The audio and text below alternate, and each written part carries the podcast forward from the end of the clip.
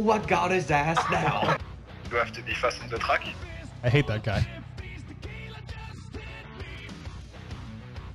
This race could change the rest of your life.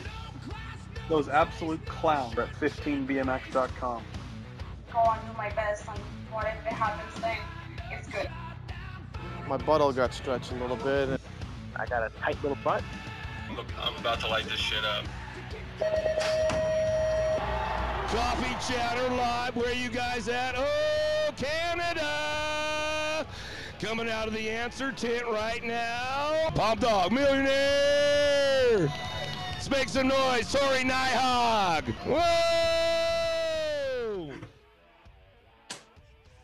That Grindle part is absolutely electric. What an addition to the show that is. I was gonna say, how do we like it? I was just kind of I threw it in there right before. Like we had it in the other show, but this was the first live show we had it on. I didn't even know if you'd remember. I like it. I think it's more us. I mean, Grindle did an awesome job with the live show, and he's the voice of BMX in the US now, more or less. So I feel like it's a it's cool to have him him as a you know intricate intricate cog in this intro. Um, it's a big compliment for him because he's he's replaced Matthew McConaughey. We chose him over Matthew McConaughey. That's pretty big. I mean, if you're you're Matthew McConaughey, he's got like an Oscar or Golden Globe or something, right? So I mean, you're you're just you're replacing a guy with one of those. Are you kidding me? Which uh, so is it Grammy or Oscar? That's an ad- actor. Uh, Oscar, Grammy is music for sure. Grammy's music. Okay. Yeah, I think so. Definitely he's got. He, I think McConaughey's got an Oscar. Oh, I'm sure. Yeah, he was. He's such a good actor. In he was so good in Lincoln. Have you? I guess I remember we talked about it on the show. I don't think you've seen Lincoln Lawyer. No, I don't think I have because I remember talking about it and I remember thinking I have, and then I looked it up and I was like, wait a second, I don't actually know if I have. It's such a good movie, and he's awesome in it. I need to uh I need to watch that then because he is awesome. He's one of my top like fav- top guys, top ten probably actors to watch. Yeah. ProGate Europe winning starts the Great Gate. What makes a great gate setup? What makes the gate setup great to you? To me, to me, it's a combination of uh, multiple things. Obviously, if you just stamp a ProGate Europe in there, most of the time I'm going to think it's fantastic. But I think it all comes down to a nice staging area behind it where you're not feeling like you're standing on a slope constantly. You have a little platform to stand on. You roll into the gate nicely. There's not a huge drop or a huge step to get onto that pro gate, onto that surface. And then you need a good hill after. You need to you need to complement the Pro Gate Europe with a nice flush hill that goes right down in a gradual manner. I don't want something way too steep. I'm okay with Mhm. something a little too flat, but a nice gradual manner. You got to complement the Pro Gate Europe. You know what I mean? I really don't like steep gates. They're, they kind of just like there's no they're not that fun really. Oh, they're not. I, I'd rather have it flat. Flat is just an absolute grind. Say it Yeah, it time, is, but I I prefer doing gates on flat. I hate doing gates on a steep gate. It feels weird. To me, it feels like you're not accomplishing very much. It's very easy to get through your good form and you just do everything right. Flat gate, man, you get exposed. Yes, you do. Yeah. You know what's key also when you're waiting for your moto? Speaking of um, on the hill behind the gate, I think it's pretty key to sit sideways on the hill. Mm, yeah, if you're on a slope, you can't be sitting up and down. Obviously, yeah, no. No, you can't just be standing giving your cows the five minute stretch before you get in the gate. Especially because like normally you do that at like the grands at a race somewhere where it's just like a you know a hill that you're not used to. When do you ever do that if you're ever training? If you're ever practicing at home, you never just standing on a hill waiting. Also, you know, one thing you don't really practice is waiting in the gate for like two minutes. It's true either. Yeah, I never do because I I hate it. I hate. Do you, were you a sit or sit down guy in the gate? I sat down all the way until the cadence started. So, you know, it's funny in a lot of videos, like everyone's standing up and then I'm still sitting down. You're one of those guys. Yeah. One of those sitter so guys. well, my mine was I think he was like, well, why would I stand up when I don't have to? Like, I- you know, I I think if I stood up, I felt like my muscles would tense up and it's just kind of a waste of energy. So I just sat down and relaxed until the cadence started. And then that way too, you're standing up. It's just like you stand up and do your routine instead of standing up for like maybe 20 seconds sometimes, a minute some other time, you know. I always so my thing is I find find that when I sit down, I feel like my all my muscles get squished together, so it's just uncomfortable, and I don't like that. Interesting. Maybe Yeah. that's why you ran the high seat. I never ran. Dude, your seat was so high. Come on. It was, it was like always slammed. You The had like angle. four fingers. I got, I got beat. I Oh. got the angle because I had Sorry, it like yeah, yeah, yeah. Okay, yeah. pointed down instead of like pointed up. I mean, there are still a couple videos your seat looks higher than others, but you're right. It was the angle that people give you shit for. Yeah, because I felt like if I had it pointed up a little bit, I felt like I was going to slide off the back. Yeah, but here's the thing: if you're sitting in the gate on a downslope and your seat's angled up, it would be more flat for you in the gate. It would be closer to flat because your, your your seat, your bike's tilted down. You know, I do see your logic. I just never felt that way. Yeah, I feel like because you're always sitting on the track, which then obviously yes, it's more comfortable flat. But in the gate, when you're tilted down, yeah, To be honest, I never realized that in the gate. I never thought of that, but I never, I never had an issue with my angle. interesting. I get chirp for the angle. Yeah. what are the what are the most chirpable things on somebody's bike? We tried to do that Twitter chirp people's bike thing. We did a little bit. I used to. I think the disc, the disc brakes used to be. They're more. They're mainstream now because they're so they're so common. But I feel like people when they first came out used to get chirp for disc brakes. A little bit, hey, but now you're right. They are like if now if you have V brakes, you're like, what are you doing? I honestly still. I honestly don't like the look of disc brakes still. really, hey? Hasn't No, grown I, on you. I completely understand like the yeah why people use them makes total sense, but I think it I think it looks not good. I guess like I see um you look at like Cam's bike. I feel like something about his bike, uh I guess he doesn't have carbon wheels. So everything looks Cam thin. Wood? Sorry, Cam Wood. Yeah, I think I said Larson again, didn't I? Oh, you just said Cam. Okay, sorry, Cam Wood. He doesn't have carbon wheels, so his wheels look small. And then you're right, he just runs a V brake, so his whole brake lever looks small there. I think with the disc brake, things look a little chunkier. Yeah, I, yeah. I don't. I don't think it looks like it. It's like very noticeable. Yeah, the You levers, especially the levers, are bulky, dude. When I first started my- running the disc brake, the, it looked like I had like a, I don't know, a toolkit on the front of my bike. Just the lever is just massive. I was gonna ask if you ran a disc brake. I did. I couldn't remember if you did or not. Yeah, big disc brake guy now. Can't. The one tough part is V brakes. It's very easy to adjust like where they engage, like how far, like Mhm. adjust the pads. I have a tough time with the the disc brakes. Like sometimes if you don't have, even when I, um, what is it called? When you bleed the brakes properly, even when I do all that well and I do it often, the lever comes in too far sometimes, and there's no adjustment for where it hits. Mm. There is, I guess, now Right. in this new Shimano one, but it's not very good. Like it's still not, not enough. It makes sense. Like the system makes total sense, and there's a there's a reason why they use it in mountain bike and everything. I mean, yeah, they Um, need brake, and we we obviously don't really. No, need it. I mean, there's like the thinking behind it. It makes total sense, but yeah, from like a looks perspective, I don't think it looks that good. And yeah, I guess the brake adjustment would be somewhat of a factor, but and I mean, it works so much better in the rain and everything. I'm sure. I think that's the biggest thing for me. I can't stand V brakes in the rain, especially when you get a new bike, like two two sessions in, two three sessions in, you're riding in the rain. Your V brakes start, you start pulling brake in the rain, and then your rim goes from black to silver instantly because you just wear the paint off the rim, and it's just I hate that part. But honestly, at the end of the day, in our sport, they're brakes. Who really gives a shit? Like you kind of make maybe use them a little here and there, but it's not like a it's not a major concern either way. Like No. who really cares? Not especially when you're racing. I don't think it's a big deal when you're racing. It's more like a practice thing when you're stopping more often. I think. And it's nice. It's nice to have them feel good, but really, at the end of the day, who, I mean, who cares? I mean, I do.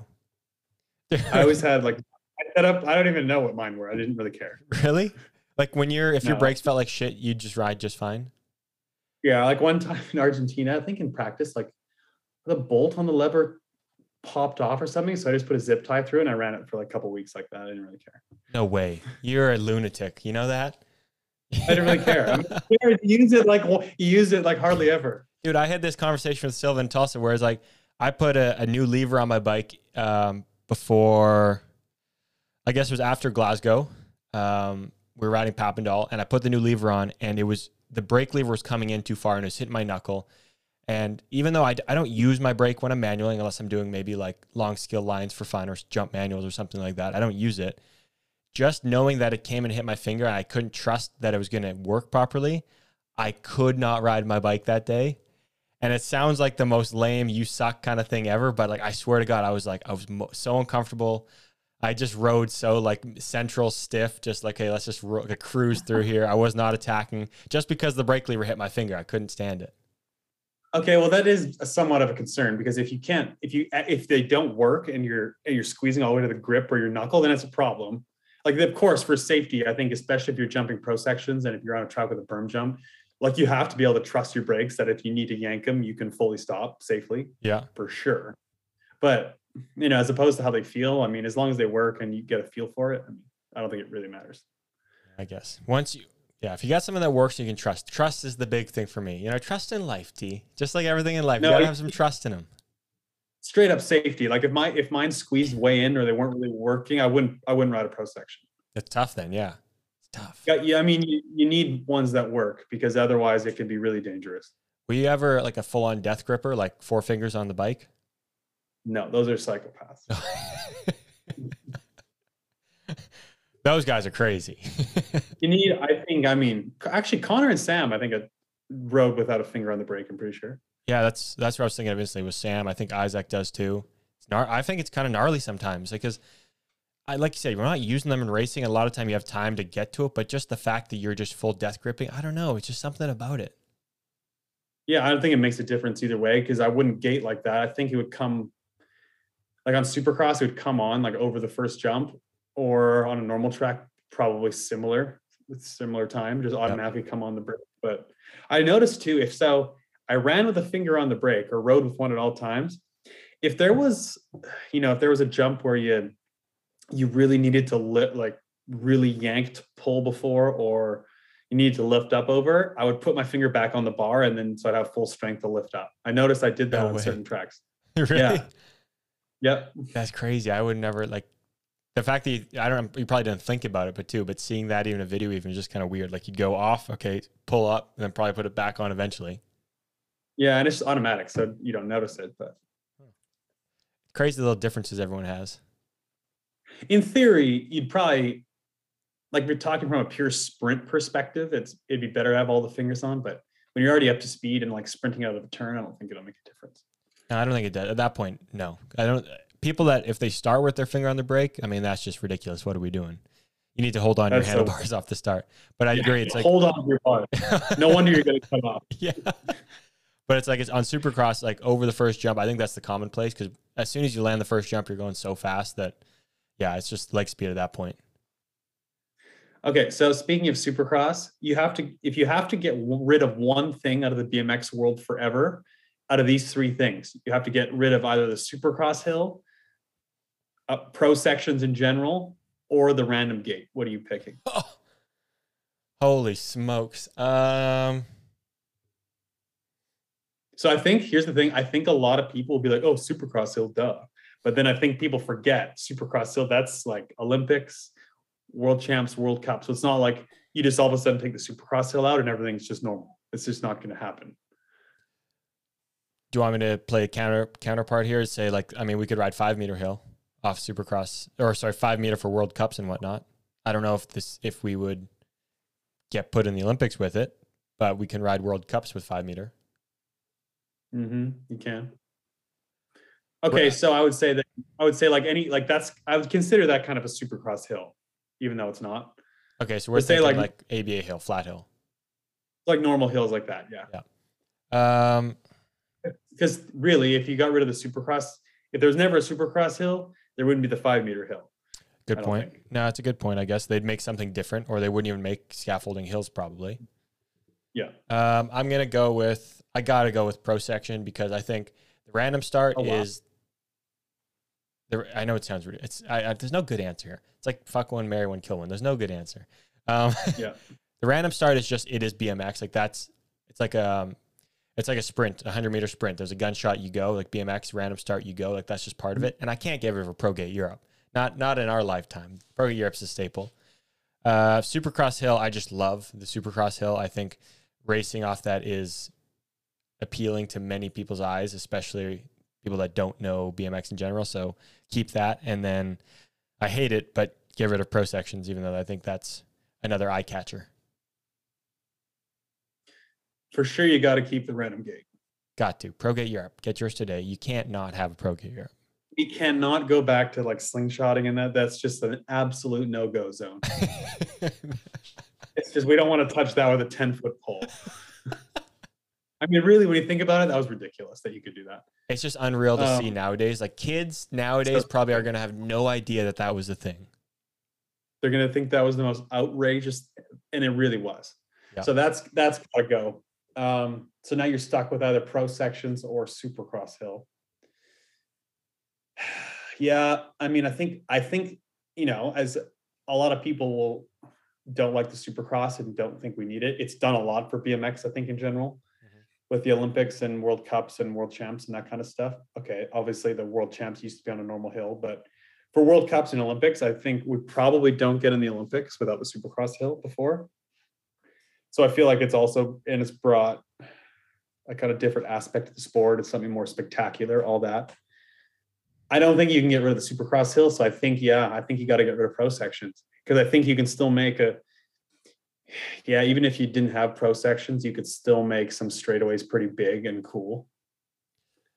Oh, that think- would be a that would be a big bummer not having pro sections. I think that would get tough with the male and female side too, because I mean, we saw in, uh, You have tracks like Tokyo is what you'd have. yeah, and I, and then you wouldn't, yeah, it would kind of suck. Like the second straight, the women would have, I mean, something that might be big and slow and boring for them, or not even boring, but just boring to watch. And then we would have something that's just like too small probably and not get the excitement of the pro section jumps. Well, then you. pr- What about getting rid of the Supercross hill? That way, you just have normal hills, but you can have pro sections and really cool tracks still. I think that's still a good option. I would very much Yes. like, the only reason I would say no to that is because I think the Supercross hill has done a lot for our sport. I agree. Yeah, I agree. It, I think it has too, but I, if we had to now pick one, uh, maybe I would pick take away the Supercross just because, like, look at the grands. Like, you still get some amazing racing on a small track, small hill. It's different, and I like the differences, but the pro section, like the pro section not being a grand, sucked to me. I didn't like that at all. So, but I'm not. Yeah, I wasn't looking at the grounds being like, I hate it because it's does it has a small hill. I think it's really cool though to watch a big main on a Supercross hill too.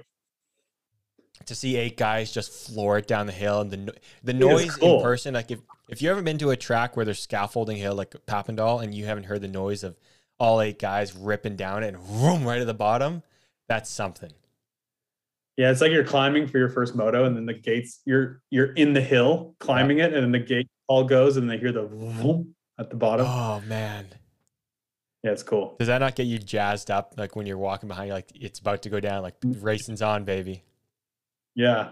So I think yeah, I don't. Yeah, it's a tough one. That's a tough one. um have you from uh Alicia English have you ever seen or done, ridden with your uh, middle finger on the uh on the brake No, but moto guys do that for clutch. I think. I think so too. I've, I've heard or seen that. But for us, no, I've Yeah, never seen anybody that does. I would accidentally squeeze the squeeze the grip or squeeze the brake. I think you just hit your knuckle too much. Like you braking would have, it would definitely hit stuff. There's too much. I don't think my my uh, pointer finger has enough flexibility to hold the bar and then use the brake lever while still holding the bar with my pointer finger. You know what I mean? yeah, it'd be weird. Yeah. My pointer finger would come off, I think, the grip, and I would only be holding with two fingers on the outside. Almost just resting on it like the pointer finger. Yeah, it does always. Yeah. Sean, our, our man Sean Collins says Dale Holmes does apparently middle finger. I'd love. To, I need to see Oh. that. We need to ask him. That's cool. I didn't know that. Yeah, we need to ask him about that. So. Um, how are we feeling post grands? little grands depression going on? Are we are we are we feeling good about the holidays though instead, or how what, how are things? Bit of a letdown the past week. Bit of a decompression from a busy year. A little bit, hey. Finally getting. Finally, what? A little bit, hey. Yep. Yeah, finally getting over being sick. Like, still feel a little so so, but man, I, I got so sick the past week. So one day I would have been started feeling a little sick thir- Tuesday morning. I think Wednesday night. So I was pretty sick Wednesday, like probably Wednesday to Friday. I was pretty sick. Wednesday night, I woke up middle of the night, absolutely dripping in sweat. Just had the night sweat so bad, like that was so No way. That's awful. like, I had to wake up and like change. That was just soaked. That's gross, hey. and it wasn't even like hot in the house or anything. I just had night sweats. And it I had it the next night too, but not as bad. And then more minorly the next two days. But I had to do the same thing when I had COVID. It's wild. I wake up just dripping in sweat. Crazy, crazy what your body Dude, I does. I gotta, I gotta retire from these Grands events because the Canadian Grands I got COVID, the U.S. Grands I got the flu or something. I got, I got something from there. I don't know what I got, yeah, yeah. and I'm just taking too much out of my body. I gotta, I gotta retire from these. I gotta retire from going to these things. I mean, I don't see that happening being as your coach. Um, but we, yeah, I think there's that's the only option. How else do you? How do you not get sick of these things anymore? Like, I don't understand how not to. I feel like I was. I mean, more sleep would probably help, less time in the building, but like, I feel like I'm eating right, taking my vitamins, staying healthy before. What else am I supposed to do? I probably should have taken some hand sanitizer with me. What I probably should have done, and maybe pumped up some more vitamins beforehand. That's the only thing I. Just bump those levels up as high as possible. Yeah. Crazy. That's so weird. Like the the the night sweats are such a weird thing because I wonder like how sweaty and wet the bed actually gets because I've had that too. Obviously, sometimes you wake up, you feel I feel like I'm in a puddle in my bed. I'm like, what is going on right now? And then you wake up in the morning, and it's like nothing's really wrong though. Yeah, I know it's weird. Nothing in the bed's wrong. Nothing like looks. Yeah, I don't know. It's weird. I didn't even have chills. Just yeah, just sweat. Crazy. Poor body just got put through the ringer. you already don't have a, a spleen, all right? We can't be dealing with this crap. No, I wonder, and I wonder if that's a contributing factor because, like, I technically I, I'm more susceptible to getting sick, but the spleen also doesn't have any effect on viruses. So if I picked up COVID or the flu, I mean, those are viruses. So Yeah, that's a good question. I don't know. I'd like to say no because a lot of us still also got sick too. So it's not like it was just you. If it was just you, I would say definitely. fun fact. So actually, there's a certain type of bacteria called encapsulated bacteria that's kind of dangerous to me. Well, not kind of dangerous. It is dangerous for me. So one of the one of the encapsulated bacteria or bacteria that's dangerous for me lives in a dog's mouth. So if I technically, if I got bit by a dog, I'd have to go on antibiotics or go to the hospital. No way. Yeah. Yeah. That's one thing they told me when I had my spleen taken out. Wow. So I actually travel with-. Yeah, I actually travel with antibiotics at all time. Like I used to just get a new prescription every year or two from my doctor and just travel with them. So if I get sick while traveling, I just go on them. But I haven't really had to, knock on wood. Yeah, knock on wood. Uh, that's interesting. But Thunder Midget says in our YouTube chat, he's like, supposedly the Expo Center didn't turn on the air system till Thursday afternoon. That's why so many got sick this year compared to last two years. The Thursday was like the first day, second day. So For us, yeah. I mean, yeah. You weren't there until what? when- Friday, Thursday, Friday. no, I got on Wednesday evening. Oh, Wednesday. Okay, then you were there Thursday. Yeah. Hmm. Yeah, Thursday. I mean, it's like the second day. So Um, yeah, they got to do. They got to do something. yeah, they do. Uh, a couple shout outs. Uh, I saw some, you know, the classic BMX riders that do YouTube pages uh, coming out with their grands videos. I watched a couple. I watched uh, Barry Noble's. I don't know what I just said there. Uh, Barry Noble's video, um, Mhm. Drew Polk's video. They both had some good ones. I saw Drew. I never really thought about this, but for the AMs, it was a great idea. I saw him doing. He was doing like a single man gates, you know, outside the building, getting ready for his rounds. Because I mean, they run like their 16th first thing in the day, and you got to be got to be ready to go. I mean, that's smart. Never thought about that. I can see him at the Grand. Yeah, like was, I saw in his video, he was just outside in the parking lot, just doing some single man gates before before his race, and I was like, you know what? That's lots. I mean, might as well. Why not do those instead of just doing sprints or something? That's a, I actually never thought of that. That's a good idea. Yeah, if you have the resource there and you have the resources to bring in what, oh yeah, why not? Reminds me when I was a kid, there used to be a company called Get a Gate that would go to all the nationals, and you get a punch card, and they'd set up in the pits, and we just do gates in the pits. Same thing. Yeah. Well, now they have Pro ProGate Europe set up. Get yours today. yeah. Yeah. It's yeah. too But bad they. you kid, it was- called Get a Gate. and You had a punch card, and you pay like whatever for like three, five, ten, whatever. yeah, that's kind of funny. Get your punch card, go to your gate. Yeah. Good idea. It's smart. You need to do it. So, um, and then Nick's video. Nick came out with a little. I consider it a mini documentary video. It was pretty cool. I mean, his he knows how to to do a video. He knows how to tell a story. It's pretty cool. I think people should go watch it. It's a lot of work to do those videos. It really is. It takes a lot of time to not only gather the film, but go through all the content and create an actual good video. It, it's a lot of work. Like it's one thing to just make a vlog over the weekend where you just you start at a certain point and then you have to go through all your clips. Like that's already that already takes a long time to go through all the clips after and pick them. But then to make a little documentary series, like to go back and find old videos from earlier this year, like the amount of old clips and stuff that he puts into it to to add into the video, and then obviously he does his like uh, interview sections, which him and his brother probably do together, or maybe he does on his own. I'm not sure. It's got to take some time. It's pretty cool that he does take the time to do that and edit it professionally after. Like I consider that like a professional production. Yeah, no, Pretty cool. Um, in new news, Isaac's officially on Speedco or off Speedco and on a chase. Do we know he's officially on Chase? I I mean, I saw that. In, I saw that in the notes. did you really? Do we know if that's? Do we know if that's true? In the last, so I saw the Speedco post that he was off, and in the last photo of their of their section, it was a photo with Joris. And I mean, obviously, yeah, they might have been posting the photo just you know two two champions, the last two it. guys, but maybe maybe it really is because he's going to chase. Like the that's been the rumor for since the summer from 15 BMX. So maybe it is finally true. All right, we shall. We shall see. Don't quote us on that, but we shall see. I think it's got it. Um, it makes sense. yeah. So, um, Yeah. a little more silly season talk. Uh, friend, friend of the show, a fellow chatty, um, got told me that uh, McLean to possibly go to Stay Strong.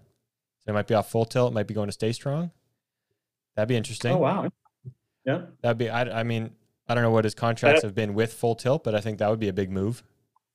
I haven't heard that. I haven't seen that come across my desk yet. Neither.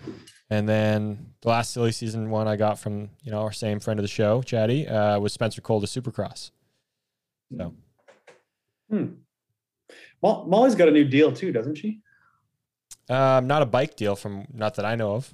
Is that is that a, that a rumor going around? Hit me with some silly season I talk. know. I, I saw her. I saw her Instagram story though, like whatever last week that had a couple new things, so I didn't know. I didn't look at her story. What what should I be seeing? What did you see? I can't remember exactly, but there was she posted a photo of two things and like blocked out the blocked out the name on it. So she got a new deal of some sort. I think Interesting. Was it maybe uh, not a new team. Maybe not a new team, obviously then, but new a new something. I think she's got a new probably a new gear deal in the works. Even though she Oh, had, cool. she had the coolest kits already. Yeah, those ones were dope. Those ones look cool. Damn cool. All right, so let's talk in recent memory, or say within the last however twenty years we'll go. Okay. What are some of the most unexpected wins in BMX history? Unexpected wins. All right. So when when I got asked this question You know by you, Yeah, I was going to say, you know what was an unexpected win was when Javier Colombo won the Worlds in 2006 in Elite Men. oh, see, I, think wouldn't have, I wouldn't have known that. I don't even know if he'd really won an ABA race at that point. Like, I don't think he'd won an ABA pro race, and he won the Worlds, beat Stumpfhauser at the Worlds. That is pretty crazy. So that was a long time ago. I mean, Yeah. that was whatever six years ago, but that I think that was a pretty unexpected win for a really big race. Obviously, being the Worlds, That's pretty cool. unexpected then. World. Yeah, that's really cool then. Uh, the first one that came to mind to mind for me for unexpected win was um, Simon World Cup win in Verona in 2021. Yep. I think he kind of stepped into a new league there because at the time you knew he was fast, you knew he was a top guy, but I never really was like, oh, he's going to win. You're looking at the inside, you're looking at Graf on the inside or Pills or somebody who's going really quick.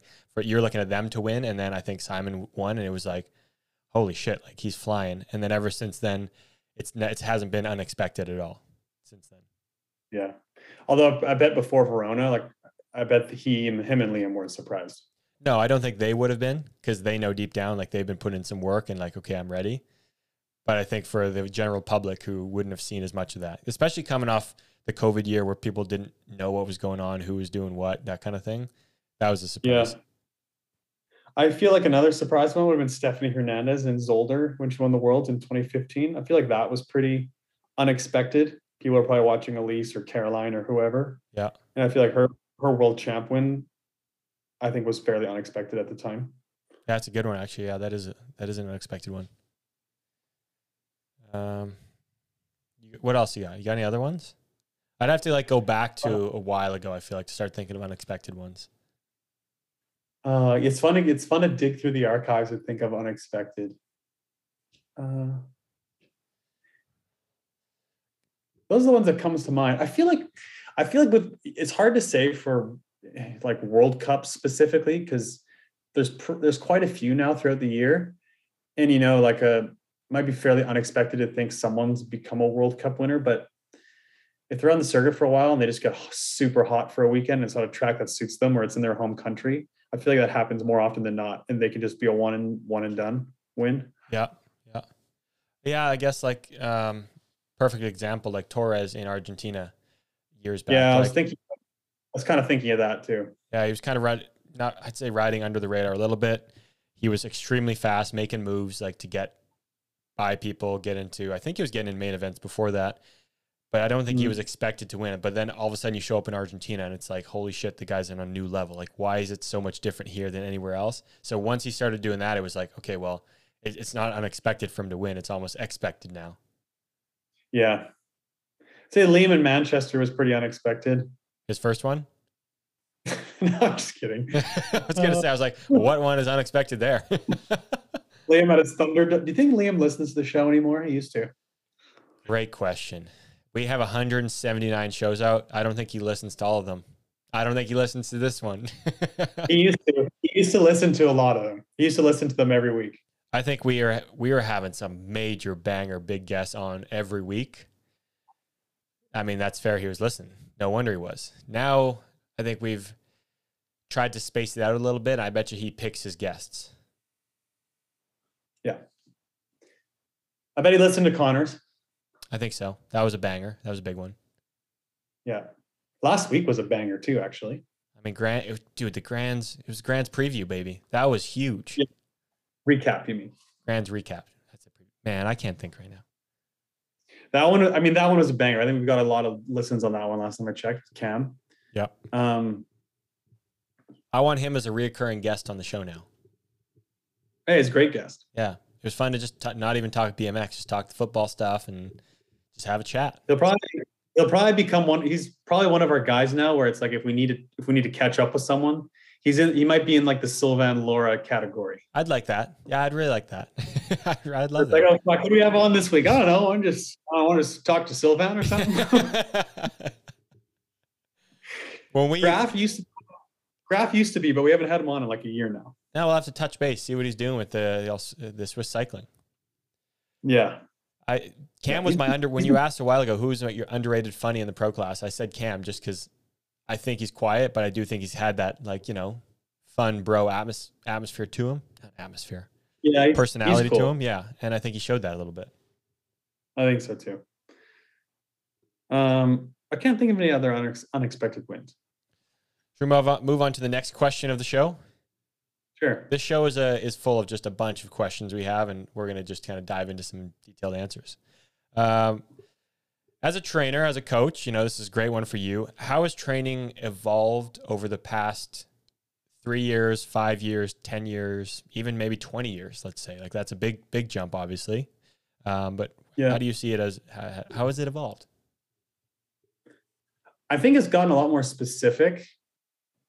Like I feel like probably 10, 15, 20 years ago, I think people probably did more kind of cross training. I, I know the Europeans a lot, lot still do, but I think people used to do kind of more like typical base training or that kind of thing. And I I think most people have gotten more away from that if they're still doing it a little bit. Um, also think one of the main advances has just been in technique. Everyone's just gotten a lot smarter when it comes to gait form, riding technique, all that, especially even in the last five years, it's advanced quite a bit. I think those things have changed a lot. Um, I would say people too are more are a lot smarter with uh, timing and frequency of workouts. Like I think the volume is is more evenly dispersed or more it's um it's programmed in a smarter way i think instead of just doing the same schedule and blitzing people with stuff i think you i think you really need to be careful with um timing frequency and volume and that's where you can get a lot of bang for your buck without really changing a lot of the workouts so i think that is that's improved a lot I think that's a huge one. That's a good one too. Really important one. Um, as a coach, how do you think? How specific do you think workouts need to be? How BMX specific do exercises and movements need to be? Like in the gym, you mean? Yeah, gym or yeah, basically in the gym, basically off bike stuff. I think that could be a slippery slope because for sure it's good to do stuff that's specific, you know, one leg squats, one leg plyos, that kind of thing. I think sometimes people try and do it, do things that are too specific and they try and just recreate a, a certain lift to make it almost identical to the pedal stroke. So I think it's it's good to be training in a specific way to be fast on the bike. Like I said, challenge yourself with one leg workouts and stuff. But at a certain point, I think too, old school way is good. And it's just like if you got to get strong, just get strong and just get strong. It doesn't really matter. And then do do something specific on the bike. So like personally, I try and do a bit of a blend. Like I'll do one-legged stuff in the gym, but then at certain points too, you just kind of have basic, more so basic lifts. So I think it depends on the rider, but I also I, I don't think you can reinvent the wheel too much in the gym. And I don't think you're going to get a huge benefit from doing that. That's fair. I've heard a lot of people talk, or not a lot, some people talk about how get strong in the gym, use your sprints to learn how to use that strength and transfer it into the pedals mm-hmm. so then you can use it on the track. Would you agree with that? Yeah, I think so. I think like a lot of track and field coaches preach that. They're like, just get strong in the gym and then we'll run fast. And yeah. it's kind of the same concept. Like you just get strong or and explosive in the gym and then teach yourself how to sprint on the bike and then go fast on the track.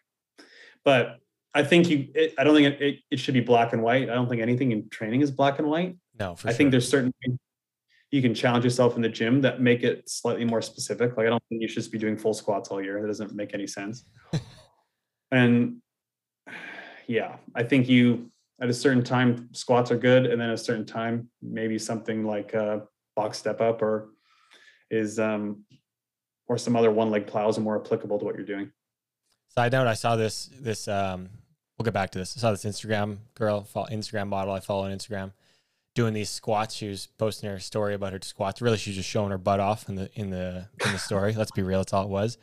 Her squat was barely a quarter squat. She was posting how she just hit this certain weight and that she was very excited about hitting this certain weight. It was barely a quarter squat, dude. I was like, you're not doing anything with that. What do we mean? You just that's not a squat. Like that's just bending your knees a little bit. uh, you're doing knee bends. Yeah, yeah. Um, but no, okay, getting kind of back to that. Like, I have another question that I've been kind of contemplating a lot. Is there's the two different, let's say, theories of a lot of people will say when it comes to gearing or something in the wintertime get a big gear on learn how to push it and then but when you start getting into race season learn how to spin it and the counter to that is the opposite where you you learn how to spin the legs through the winter and then as you get into race season and you've been working out more you learn how to just push a big a bigger gear a little more as you go what do, what do you think about that yeah, you totally. The old school mentality is like, are we going to run a huge ass gear in the winter? We're going to do like an accumulation hypertrophy phase, and we're going to do a max strength phase, and we're going to start getting explosive and do short sprints before the first race.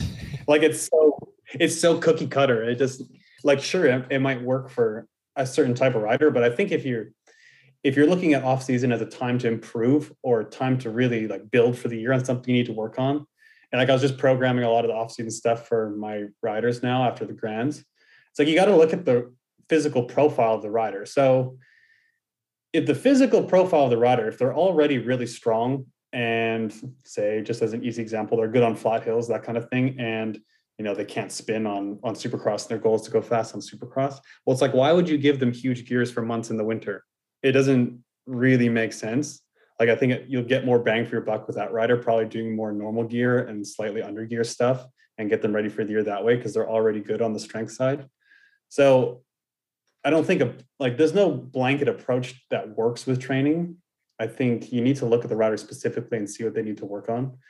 So, for instance, too, like in the past, people like, okay, you know, we're going to do road rides this time of year. We're going to in the off season, we're going to do super long ass sprints to build like a a base in quotations, what they always say, and then we're going to go to super short. It's like, well, a lot of track and field, and I use that example a lot because it's really similar to us. A lot of really good track and field coaches do the opposite. So they'll do like 10 meter sprints in the off season and then slowly build out. And their theory is, okay, we'll get super fast at 10 meters.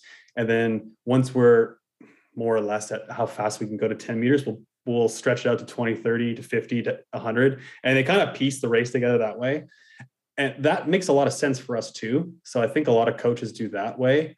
Um, there's obviously some that still believe in the long to short method, but you kind of got to go with your gut and what what's suitable for the rider as well. The classic Tiger coach theory mentality is work from the green back to the tee. Do you think that's mm-hmm. applicable on the track, but different when it comes to your physical speed on the bike? So when it comes to meaning like maybe on the track with the skill side, you're coaching somebody younger. You work you work basically from the finish line back. Let's get your skills all sorted on the small jumps, then the big jumps, and then we'll get you your skills on the gate. And then speed wise, when you're kind of trying to get somebody fast, you do that opposite where you do 10 meters and we'll slowly get further and further. I think in terms of the skills thing, yeah. And like with PH2, I used to do some more foundational stuff in the winter with skills. Like we'd ride mostly normal tracks and do more foundational skills and then get up to like supercross and that kind of thing. And the theory with the short to long approach for sprinting, and it's I personally think makes way more sense because if you it's like okay, you say you do long sprints in the winter, then you just make it shorter, shorter, shorter before the first race it's like the theory doesn't really make sense. I don't think it's like, okay, you're sprinting, say, say for us, you're sprinting, okay, you're doing 80 meter sprints, and then all of a sudden you're going to drop down to like 50 and 20, and you're just going to be super fast in that area. Like you're kind of not. Mm-hmm. It doesn't really, I don't think it really transfers. Whereas if you go short to long, I think you can build onto your sprint distances and be more complete that way.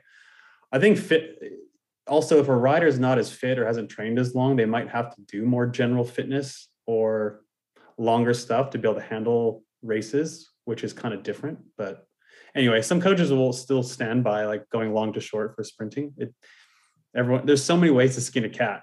Yeah totally. It's it's fun to hear different perspectives and everyone can hear a different one and maybe learn something from it. Like i listen to you i feel like i'm learning little bits here and there. Um what about like the yeah the length of a track talking about that like you're talking about obviously you need a little we call it endurance. You need to be able to do a full lap. A lot of let's say sprint coaches aren't often that worried about it. They say, you know, it's a 35 second lap. Like you don't need that. Like don't worry about your endurance kind of thing. It's only 35 seconds. But at the same time, we have to do it multiple times throughout a day. Is there mm. a difference there? A difference in what? A difference in like needing endurance because we have to go multiple times throughout a day or in a day? Yeah, for sure you need like a general endurance and fitness base no question. You have to be in such good shape because we have to repeat such an explosive effort so many times and most of the sports don't. I think if you if you if you're having trouble like finishing a race day or finishing laps like if you're gassed by the last corner or you can't recover you probably need to do some more full laps or half laps or general fitness stuff or some lactate stuff to be able to handle it.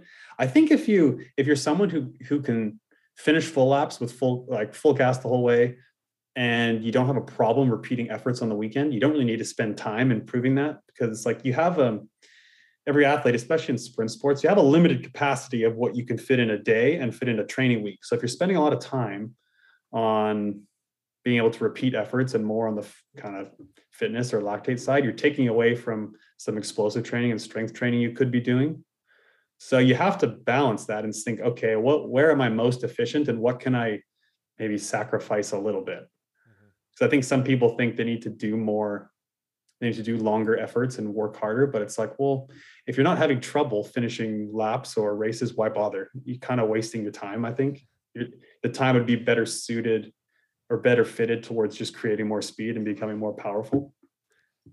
I think. And it's like if you you're always going to be tired at the end of a lap because the more fast twitch fibers you recruit, the more lactate you produce, and you're going to be tired no matter what. It's such an explosive movement. So the goal isn't to not be tired at the end of the lap. I think the goal should be okay. I'm going to produce lactate and be tired, but I'm able to push through it and repeat it. And if you can do that, I think you're fine. Yeah, I agree, and I would also add on to the say how the, the ability to flush it out of your system. Like that's the part of the big part too. Yeah, yeah, yeah. yeah. Like especially bigger races, if you have less time, you need to be able to flush it quick. True, true. Like someone like Carlos doesn't need to be worrying about doing full laps every week. He's fine. He rides at altitude yeah. all the time. He can complete a full lap on on whim. It's fine.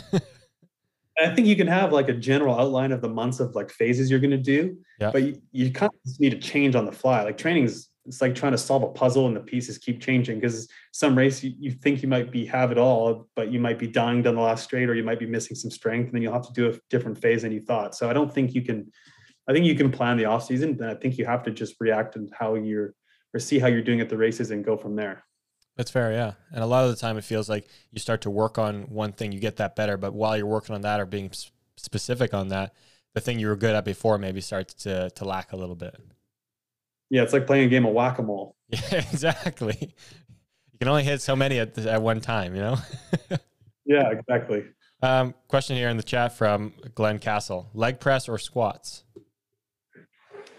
Very general, open question.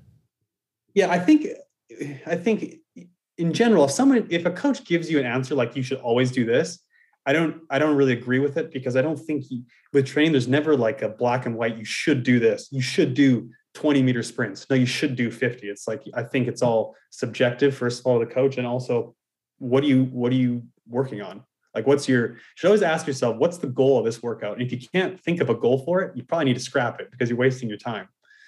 So there's always always should you should always know the clear intention of what you're doing and what you're trying to improve. So they're both good exercises. I think leg press is safe safer for an athlete maybe that's hurt or can't squat maybe with their back or if they're really looking to go heavy. It's I think it's safer. Um, I think if you can squat, if you're able to and your back's fine and all that, I think it's a it's a better exercise overall. I mean, it's it's very much a full body, other than maybe Yeah, uh, like some of your arms or whatnot. It's very full body. Yeah, I know when I raced, I feel like I got more out of it. I noticed more benefits when I squatted for long longer periods of time instead of doing leg press for longer periods of time. But Yeah. you know, How about bands? I'm just asking all the all these questions. You know, this is Coach T, Tori, Terry, Tori, whatever we're gonna call this this little corner here. TN training corner on Chatter today. We're just getting all the uh, the, the goods. I do. I love talking training. It's so fun. I I really like it. Like I love talking about it with other coaches and stuff. It's really cool. I'm glad. Um, what was wait? What was the question again? I got What, what, how do we feel about bands? Oh, bands. Yeah, they're good. Like I did um squats squats with bands when I was um when I was racing. I haven't pro I, honestly I haven't programmed them much with riders come to think of it. I think they're a good tool to use. Like you could use it in more of a speed strength phase as well in the gym, but I haven't I haven't used them a ton actually as a coach. I feel like there's so thinking about it now. Like there's so many different things as a coach you can Oh. program. It's just oh my what, just put putting your hand into a big bucket of all these different like Lego pieces, and then like, all right, this bucket is what we're doing for speed and strength. This one's for max strength, and you just pick out. Okay, let's do this one. It can be a little overwhelming at times. That's why I think sometimes you just got to keep it a little simpler. Fair, yeah, fair enough, right? Yeah, there's just but there's so there's a million ways to eat an apple. True. yeah, true. Um, another question here. Chris Wilkinson says, "What age do you go from own body weight exercise to lifting any sort of weight?"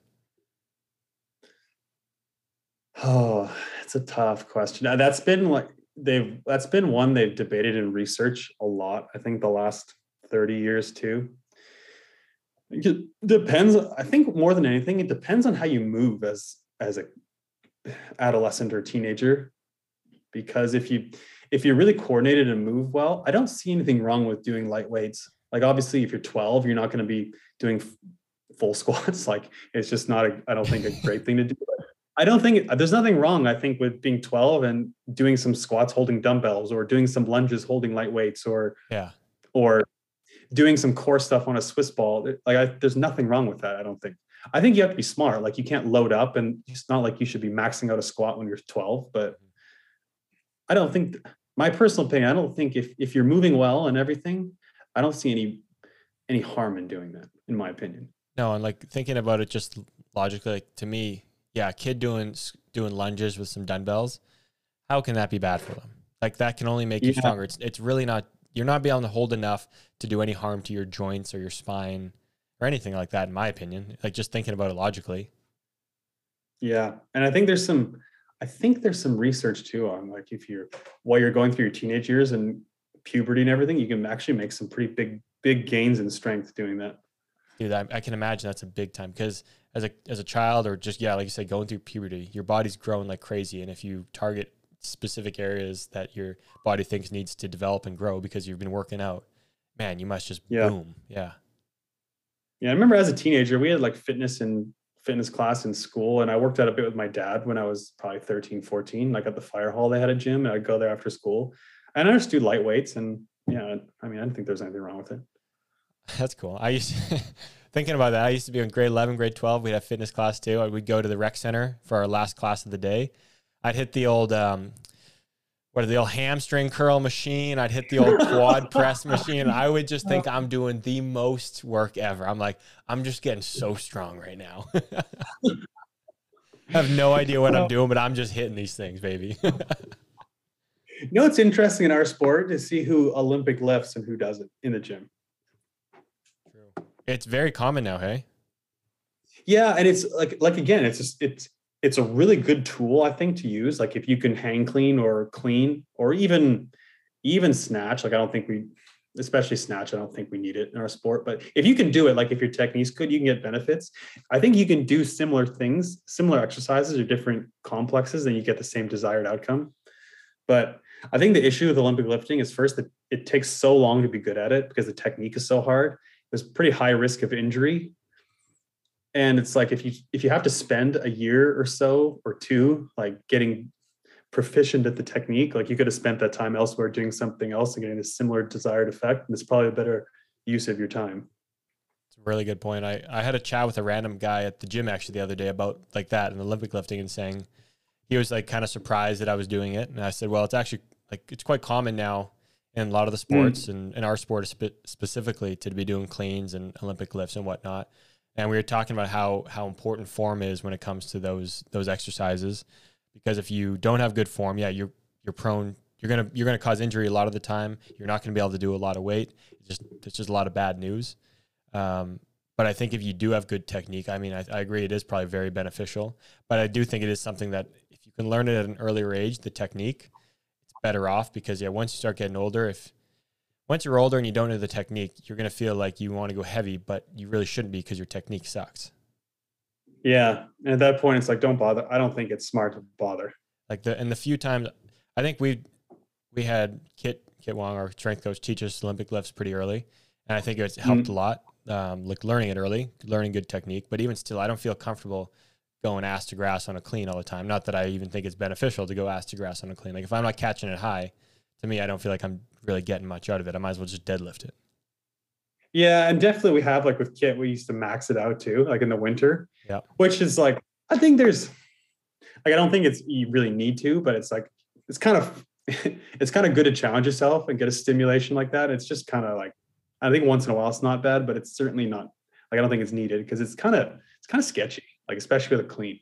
I mean, a lot of times I'd be scared going into the days we're going to max a clean. I still am. Like when we have in our program now, if we if we have 95 or 100% max effort cleans, I'm like I'm nervous going to the session because I know it's like I'm either going to get it and it's great, or I'm going to have to go to the floor and I'm scared that my technique's not going to be good enough to to hold it properly. Yeah, and I don't think we I don't think we get a massive benefit from catching a weight that low and having a full squat. It. I don't really think I don't think it transfers really on the bike. I agree. I don't think I've ever, I don't think we've ever had programmed in like full cleans because that's not like a thing for us. Like, yes, it happens sometimes, but it's like, it's not the goal ever. No, I don't think, yeah, I agree. Hmm. The only who can clean a shit ton is Ryan Tugas. Obviously, he's a horse. We know that. We talk about him all the time. Fucking horse. That just, dude just, just pulls up to his chin. It's crazy, man. He just, yeah, three pies on there, just casual clean, no big deal. Whatever. You know, it's a really good exercise for us. I think clean pulls are really good. That's a great one. Yeah. Yeah. Like high pulls. Yeah. Those are for us. Those are really good. Pure concentric explosive. You don't have to worry about the catch at all. You just go heavy. Yeah. Mm. Oh, we have a, we have a random um, robot in our chat. Girls18.site says beautiful girls here. Nice. Thanks for listening to the show. oh, classic. That was great. I like that chat. I like talking about that stuff and just asking you and getting your opinion and hearing it. If, if where can people come get some coaching tea if they need it? Uh, ToryNyhaug.com. You can fill out a form or just reach out to me on social media too. Happy to. Happy to happy to chat if you're interested. Go get yours today, guys. It's good. Um, yeah. here's I was going to say if you're interested in any online training or training programs or video review sessions. Here's a here's a question for you, and I'll answer it first to give you time to think about one. What's the most ridiculous thing you've done in training as a kid or an adult? either for fun or for seriousness or whatever. So mine was back in the day. Me and my dad would do this for fun. I'd go to Ridge a lot of the times to do gates. Not many people would be at the track riding. And it was when like I think random call was coming into play and I started watching the lights. So I wanted to learn how to just watch the lights, whatever. So my dad would be there. He'd press the button on the, the call box. The call box would start going. And as they would start talking, he'd just turn the volume off on me. And I'd say the rest of the call in my head and I just know when to look for the lights. And I'd just sit there and wait for the lights to go. And then I'd gate. And I remember that it was just like kind of fun to do. It's pretty smart. That's pretty cool. Hey, it's a good way to learn just to like learn to watch the lights. Because at the time, I think that was when random gate was still new. So And remember that one time at Chula, we were doing we were all doing sprints like five years ago when it rained. Me and Nick ended up doing 50 sprints. no joke. We did 50 like 20 meter box sprints. that was the box sprint world championships. Dude, I think it was crazy. I think we both got like one of our PB times on the 40 something a sprint. it's crazy. The fact that like sometimes you don't realize you can just if you want to, you can just keep going. Yeah, honestly, you kind of get into a groove too. Cause I remember the last like 10 to 20, Yeah. we kind of weren't really taking breaks. We just do a sprint, kind of cruise back, catch your breath, get set up and go. You kind of just get into a groove and you almost get a second wind. It's wild, isn't it? Yeah, it's it's it is. Like you're you're seriously seriously capable of doing so much more than you think you can do physically. I've heard like of a lot of people doing it every now and again. And like Nick Long, Nick's big thing back in the day was he would do 25, 30 gates, no problem at night. And even I thought it was Mm. crazy. And I started doing it one year for a bunch of months at a time where like every few days I'd go do a bunch of gates a night. And a lot of the times you'd bang out the first, like, let's say five to 10, they would all be good rhythm. You kind of, I felt like I'd always slump a little bit in the middle, but you try to bring it up. And then when you know you have like, let's say five left, you're like 20 to 25, you can get your body back in check and just like get some PB Mm. times there a lot of the time. I need I took two days off after I was so fucked up.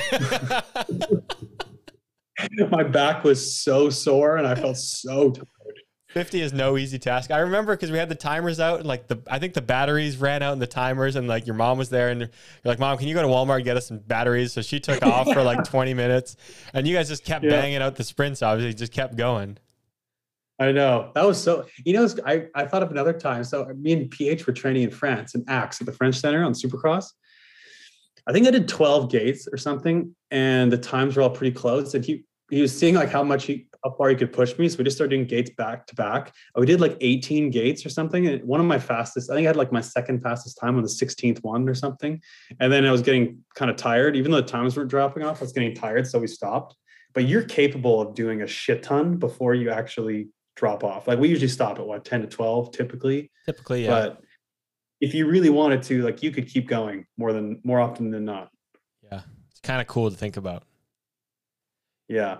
You know, here's a here's a random training question here for you. So, if anyone knows Bryson DeChambeau in the golf world, he went on this spree to to make his drives way further. So he hit the ball a mile long. It felt like his thing was, and I, one of his ideas was there was some science behind it where he would do a bunch of swings repetitively over and over and over, like PH was kind of making you do. But I think his was not to see how long he could go.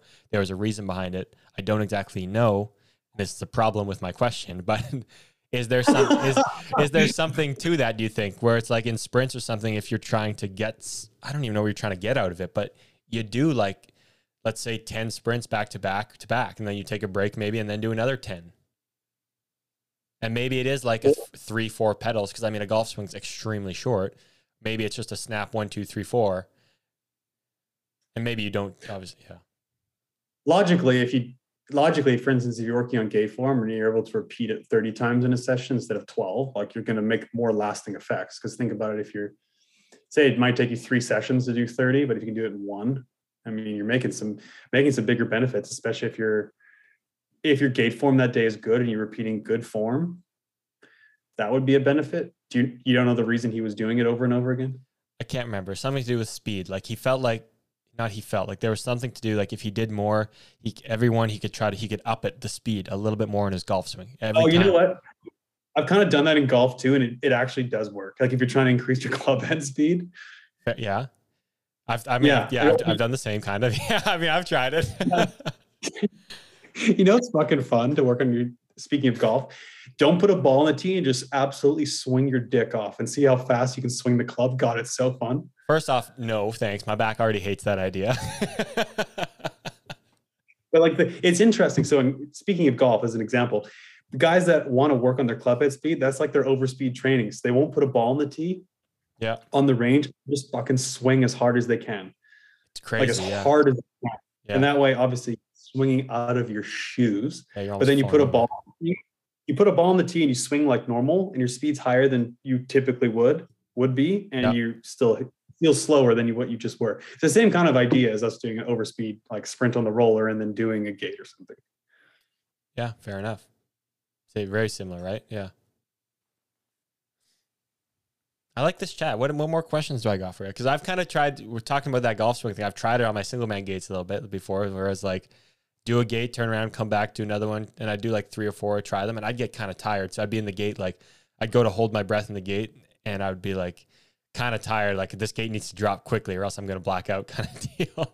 Not actually, but honestly, like, yeah, it's really it really helps for um like for instance late in the day if you're tired and feeling like lackadaisical if you're used to repeating a shit ton of gates especially when you're tired and not even just repeating gates when you're tired like high quality ones where you put out high power and your time's similar you can repeat it way easier at the race than you can than you would if you didn't do that training that explanation i did probably didn't explain it very well it helps it basically helps you repeat starts throughout the race day you- Yeah. no matter how you're feeling yeah, I get that. I get what you're saying about that. Yeah, yeah, that's cool.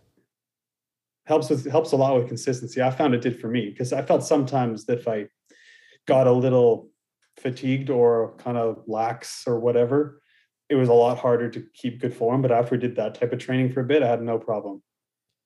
Yeah, it's fair. I remember, um, I guess it kind of relates to that. Is I remember seeing, I think it was a video, a YouTube video of Marc Willers back in the day, talking about how when he started to get more tired later in the day, he, almost started to have better gates. Mm, Kind of interesting. I think maybe that's kind of mental. Maybe you start mentally just feeling comfortable, and maybe something your brain turns off or turns on a little bit, one of the two. Um, or Yeah. maybe it's just like he gets into a rhythm because that's what he's used to doing in training. I don't know. More of a razor sharp focus, probably. Yeah,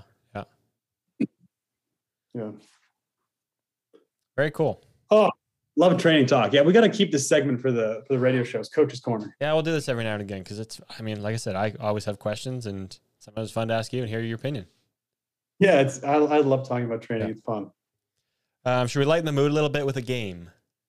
Let's do it. Let's play a game. All right. Um, hold on, everyone. Wait a second. Here we go.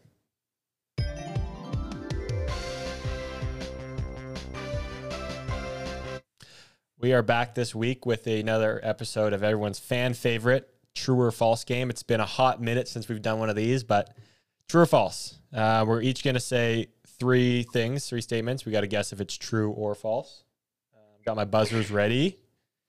Just laughing at Chris Wilkinson's comment. Coffee chatter has made it even getting spam now. That's how you know you really made it. That's how you really did make it. Yeah. All right. First one. I'll go first. Yep. First one. True or false? Corben Sharrah almost signed a deal with Vans to race flats at the Olympics. False. That'd be unbelievable. That'd be unbelievable. I of all people, I, would- I think he could have done that. Imagine. Oh, Yeah, I mean, I needed the it was whatever. And he, man, it'd be so cool. And he, he would be able to ride flats so good, I'm sure. So, anyways, mm. your turn. Oh, we were supposed to come up with true and false. Well, fuck. Why did you? Dude, I totally. I'm gonna be honest. I totally forgot what the segment was.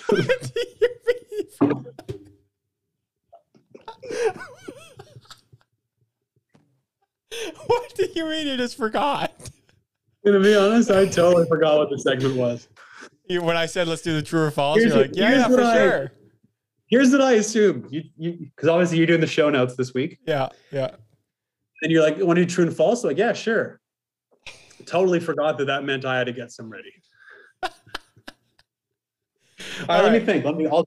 I'll do one. How many do you got? I got three. Do you want me to hit you with my three now, or do you want to try to think of one right now?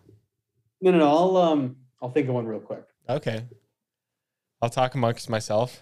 Dun, dun, dun, dun, dun, dun, dun, dun, dun, dun, dun, dun, dun, dun. Okay, okay, okay. Okay.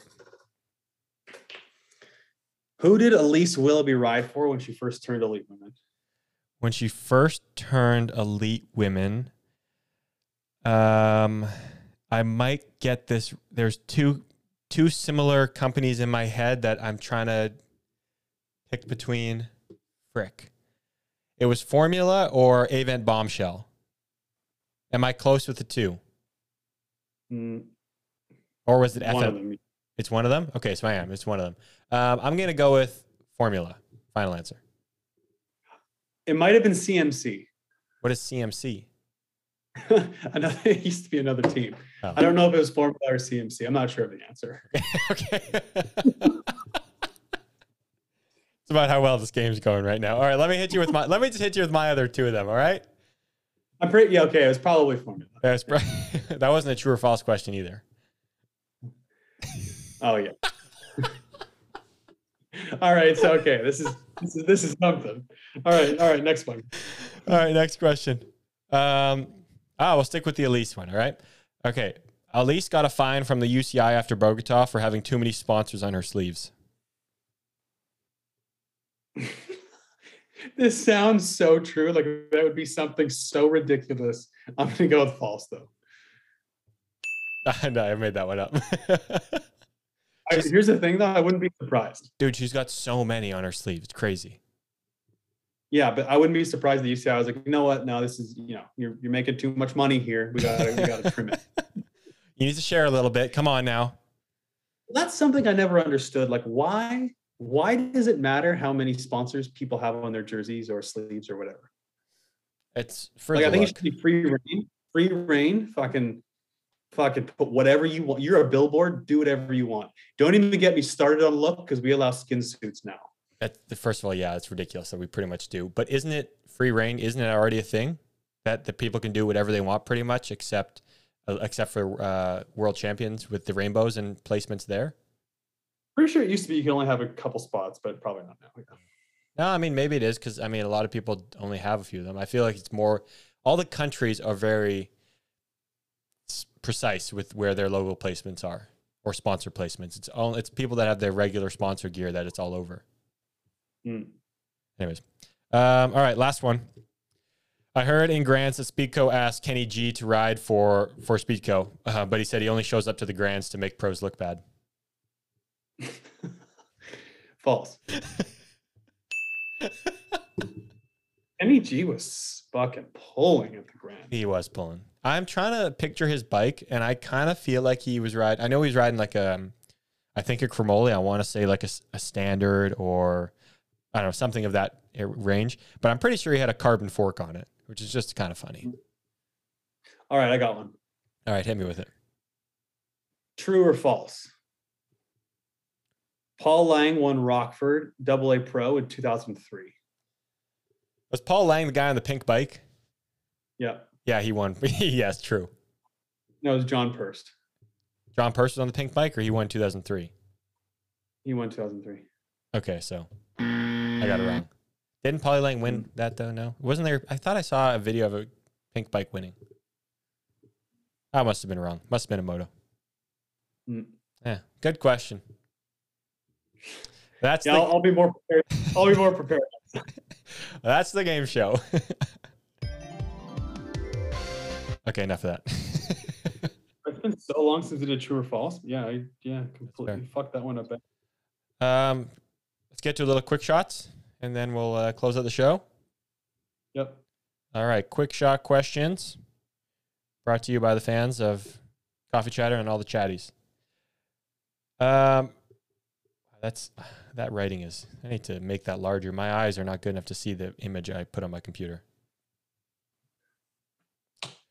From uh, Gene Ganson, Tacomas or Forerunners? Tacomas, duh. Tacos. I mean, I mean they're both cool trucks, but yeah. Am I going again, T? Mm, I'm just opening it now. Go for it. Are the beers cold? 34. Classic. My guy Dan. How was it seeing that kid crash after doing his whip and throw his bike over the line. Which kid was that? I don't know. Was that the guy that blew his foot in the semi? Because I don't think that was on purpose whip. That was an ejectocito. I, I don't know if I saw it. Oh, you mean the, the 1720 semi? That's my only guess here.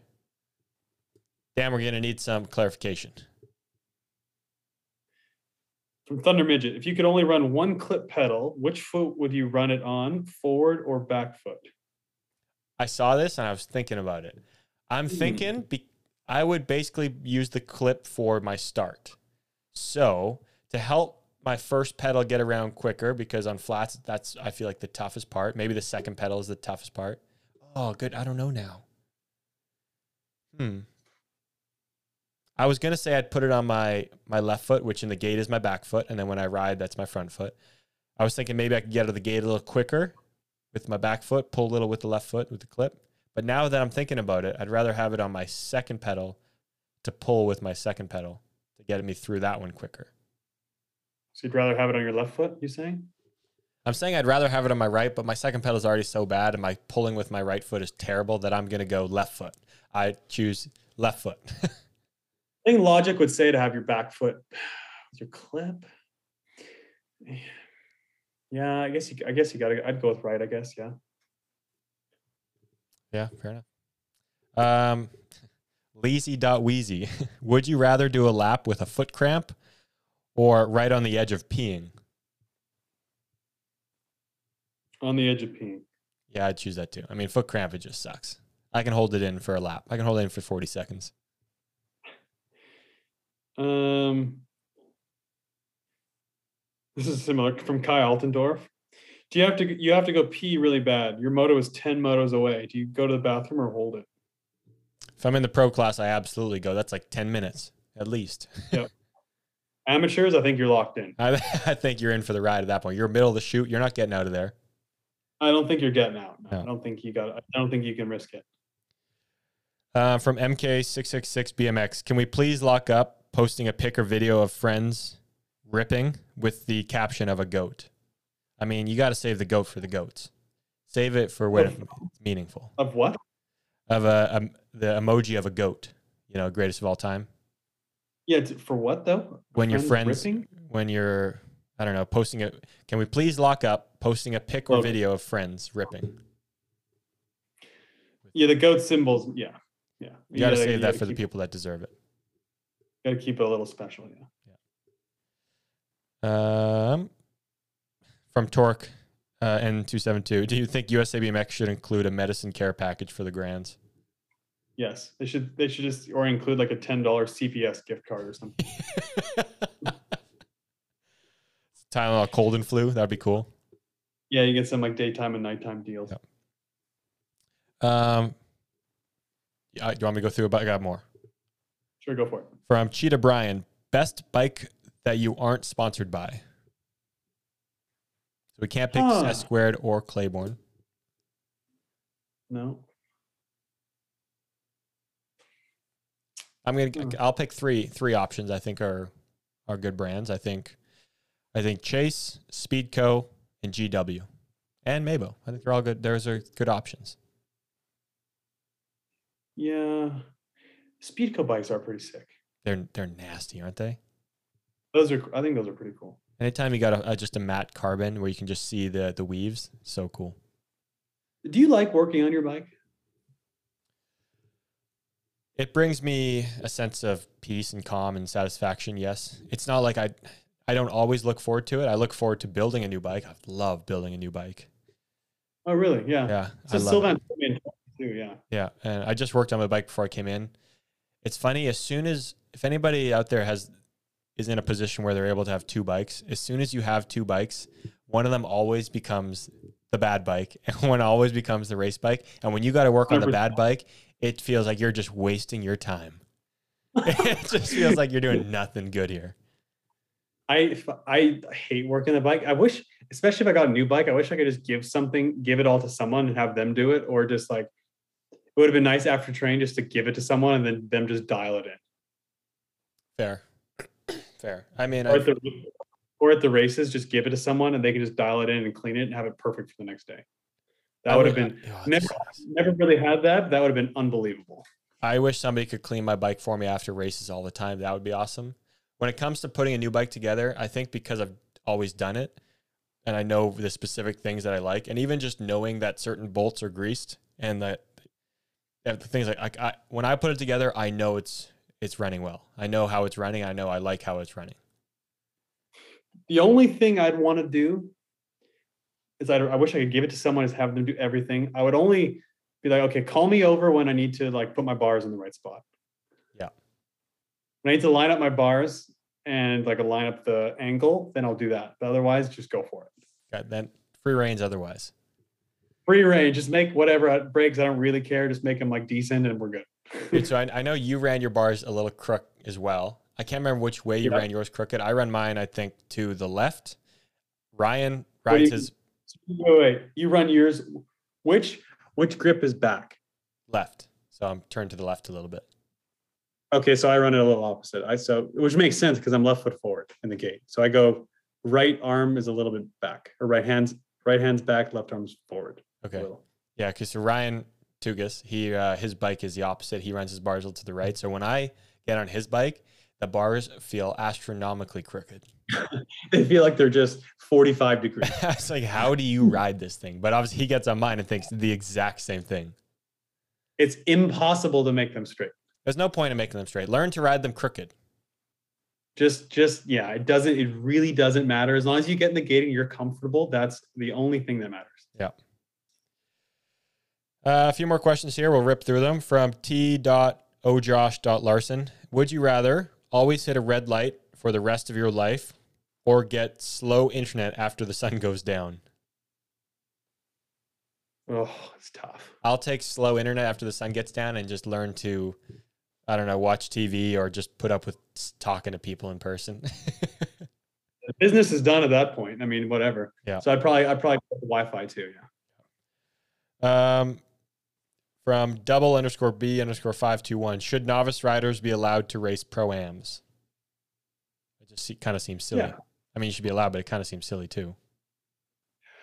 although I think a lot of AMs, like even though they obviously, if they're novice, they know they're not going to do well. But if say like, I don't know, say Joris is racing in a pro am, they just think it's cool to be able in this in the same gate as him. That's a good point. Yeah, I think they love the opportunity to have a picture or even just know they lined up next to him in a race. Yeah, because remember that prom, big prom we did like five years ago in Surrey when they had a lot of money up and everything. Yeah. I remember people just really liking lining up next to us, which is like that's I never th- I never thought of that because my initial instinct would be like, oh, if you don't have a chance to do well, like why would you bother in a Yeah. pro am like that? You're racing against like fucking double A's. Yeah. But then it's like, yeah, you might just like the experience and just be like, you know, it's so cool. I got to line up against Joris and uh, I'm just just yeah, be in the same gate as him, which is a thrill for a lot of people. And that I think that's really cool. That is really cool. I think I had a, I had a question. I was Just think about it. Think about it. If we're, we're lining up in a golf tournament, like if we could play with Justin Thomas, like obviously dude. he's going to by 20, but of course we're gonna. Yeah, I don't give a fuck. I just want to tee off on the same tee box in the same group as him. Exact, exact same thing we want to do. Yeah. That's a really good point. Um, I I think we will say maybe save. I don't need to need to ask this. I'll save it for another show if anything. But I had a question of like basically asking like, what's so good about BMX? Why do people love BMX? Like, what is BMX to you, kind of thing? And I think because to a lot of people around the world, like not everyone wins races all the time. Not everyone. There's not enough people that can win races all the time. There's not enough race in the world. Whatever. Some people are better than others, but so many people love the sport for so many different reasons. And I think just that reason alone is a cool one for people. It's to say like, hey, I, I race BMX. I enjoy doing it. I have fun. I'm not a pro, but I lined up in the gate with pros and I had a blast. Yeah. Let's save that question for another show and dive into it because it's a really good one. I think I think there's yeah, very very interesting one. Very a lot of points we could do. Um, back to quick shots though. Okay, same person. Loose grips or missing left crank arm spindle bolt. Wow. You're pretty fucked without the spindle bolt. If as long as your cranks are bolted on tight though, I think you're okay. So I'd take missing wait. spindle bolt. The missing spindle, but the pinch bolts are tight or what? I that's what I would assume. I mean, maybe they were maybe we're tricking them with this one, but I think the pinch bolts are tight. You're just missing the basically the the the part that makes it tighter. The side bolt, right? Yeah, if you're You're missing the side bolt, Like uh, we're talking Shimano's right now. If you're missing that side bolt, but the pinch bolts are pinched on well, I'd take that, no problem. I think you're fine without Yeah. the side without the side bolt at that point. Yeah. Yeah, so I'd take. I'd do that. Yeah, loose grips though, man, you're all over the map. Oh, you're done. Yeah. Um, from Sean Collins, standard barrel gate or paddle style gate? What's a paddle style? Paddle was what we had at Grand, so we'll call that. I don't they call it a paddle style? You know what? I didn't know what we call it, but since he said it, it just sounds spot on. Like, what else do you call it? I didn't know that's what it was called. Yeah. I mean, maybe maybe Sean's making this up. Maybe he's just teaching us something new. Maybe they say that down under in Australia. I don't know, but I like it. Yeah, I don't love the look of a barrel gate in one. No, I agree. It's different. Although barrel gate's better. I think barrel gate's better for races because they can put an advertisement spot on it, whereas the individual gates you can't. That's huge. That's huge one right there. So I think it's better to have the barrel gate that way the sport or event can earn some more money because that's a big. That's probably like a big advertising spot. Gotcha. Gotcha. Uh, I'm sorry, I was reading something at the same time. Uh, next question. Carson BMX. Tory, if you had to pick between the Grand's night show or a Ravens game where the Ravens are playing Joe Burrow, where are you headed? Ravens game, yeah, of course. Nothing more to it. A pretty, a pretty obvious one right there. I mean, Ravens. If I can watch the Ravens play the Bengals and watch Lamar and Joe Burrow, I've never been to a Ravens game. I'm probably going to that Ravens game. I can go to the Tulsa every year, but I can't really go to that game all the time. It's true, especially against Joe Burrow. Yeah, so I'm going there. You know, the last game of the season. So the Bengals and the Ravens are both eight and four right now, and they're battling for the division lead. So the Ravens are are technically leading because I think we've beaten the Bengals. Okay. So the last game of the season is the Ravens versus Bengals. It's probably going to be to see who wins the division. That's going to be a huge fucking game. That's gonna be massive. Huge. I can't wait. Our quarterback got hurt this Oh, weekend. it's tough, hey? Lamar hurt his knee. It's a real tough scene. That's real tough. Get some ice on that bad boy. Yeah. Uh, two more from first one from Eli underscore Shaw. Can we expect any differences in the title chase slash focus from the pros in 2023 with it being 18 months away from Paris 2024 Olympics? Why would it? It's not 18 months away.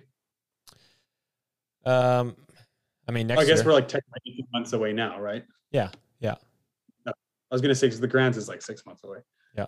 Um. No, it'll be the same. I think pretty similar too. I mean, if anything, I think the people that would come over to try to go for the title, like Laura or Niek or Sylvain, I don't think they won't be coming because of the Olympics. I think it, they wouldn't be coming because they just did a full year of it, and maybe they, they're tired and don't want to do that. That's would be the only change. Like, I don't think Laura will probably chase it. I don't think like Nick will. Fair, yeah. Um, last one from TNL Moore: forty-two inch wide bars or twenty-two inch wide bars? 22. I'd have to go 22. 42, dude. That'd be so wide. riding with 44. That's Oh not my what we do. God. Just grab a pair of mountain bike bars and be in the gate. Your bars would be hitting the other guy next to you when you're trying to go. Can you imagine? Uh, at least 22, you got space. It'll be, you know, a little narrow, a little uncomfortable maybe, but That'd be fucking hilarious. Just put them all the way Chicago, and then you're already cutting the guys off next to you. oh, that'd be unreal. Unreal. All right, that's all we got. Yeah, I was gonna say, you got anything more for us? Anybody? Yeah. I think that's all we got. Winning starts the Great Gate, Pro Gate Europe. We are taking next week off. The boys have um have next week as an off week, but we are going to do our best to have an absolute fucking banger guest after the week off. Like we're talking, we're talking fucking huge. We're talking fucking huge. Like this could be even our biggest guests on our show that we believe are the biggest, and you might think are the biggest, might say this is the biggest show we ever do if we do it. This might be the biggest show we ever do. It might be. Um, so be prepared. We hope we can make it happen. We're in the works, and hopefully you guys will enjoy it. And yeah, you know, have a great week. It's gonna be it's gonna be a good time. So look forward to it, folks. Enjoy your week. Thanks for listening. Pro Gate Europe. Get yours today. Uh, AnswerBMX.com. Get yours today. Snap on green, everyone. Snap on green.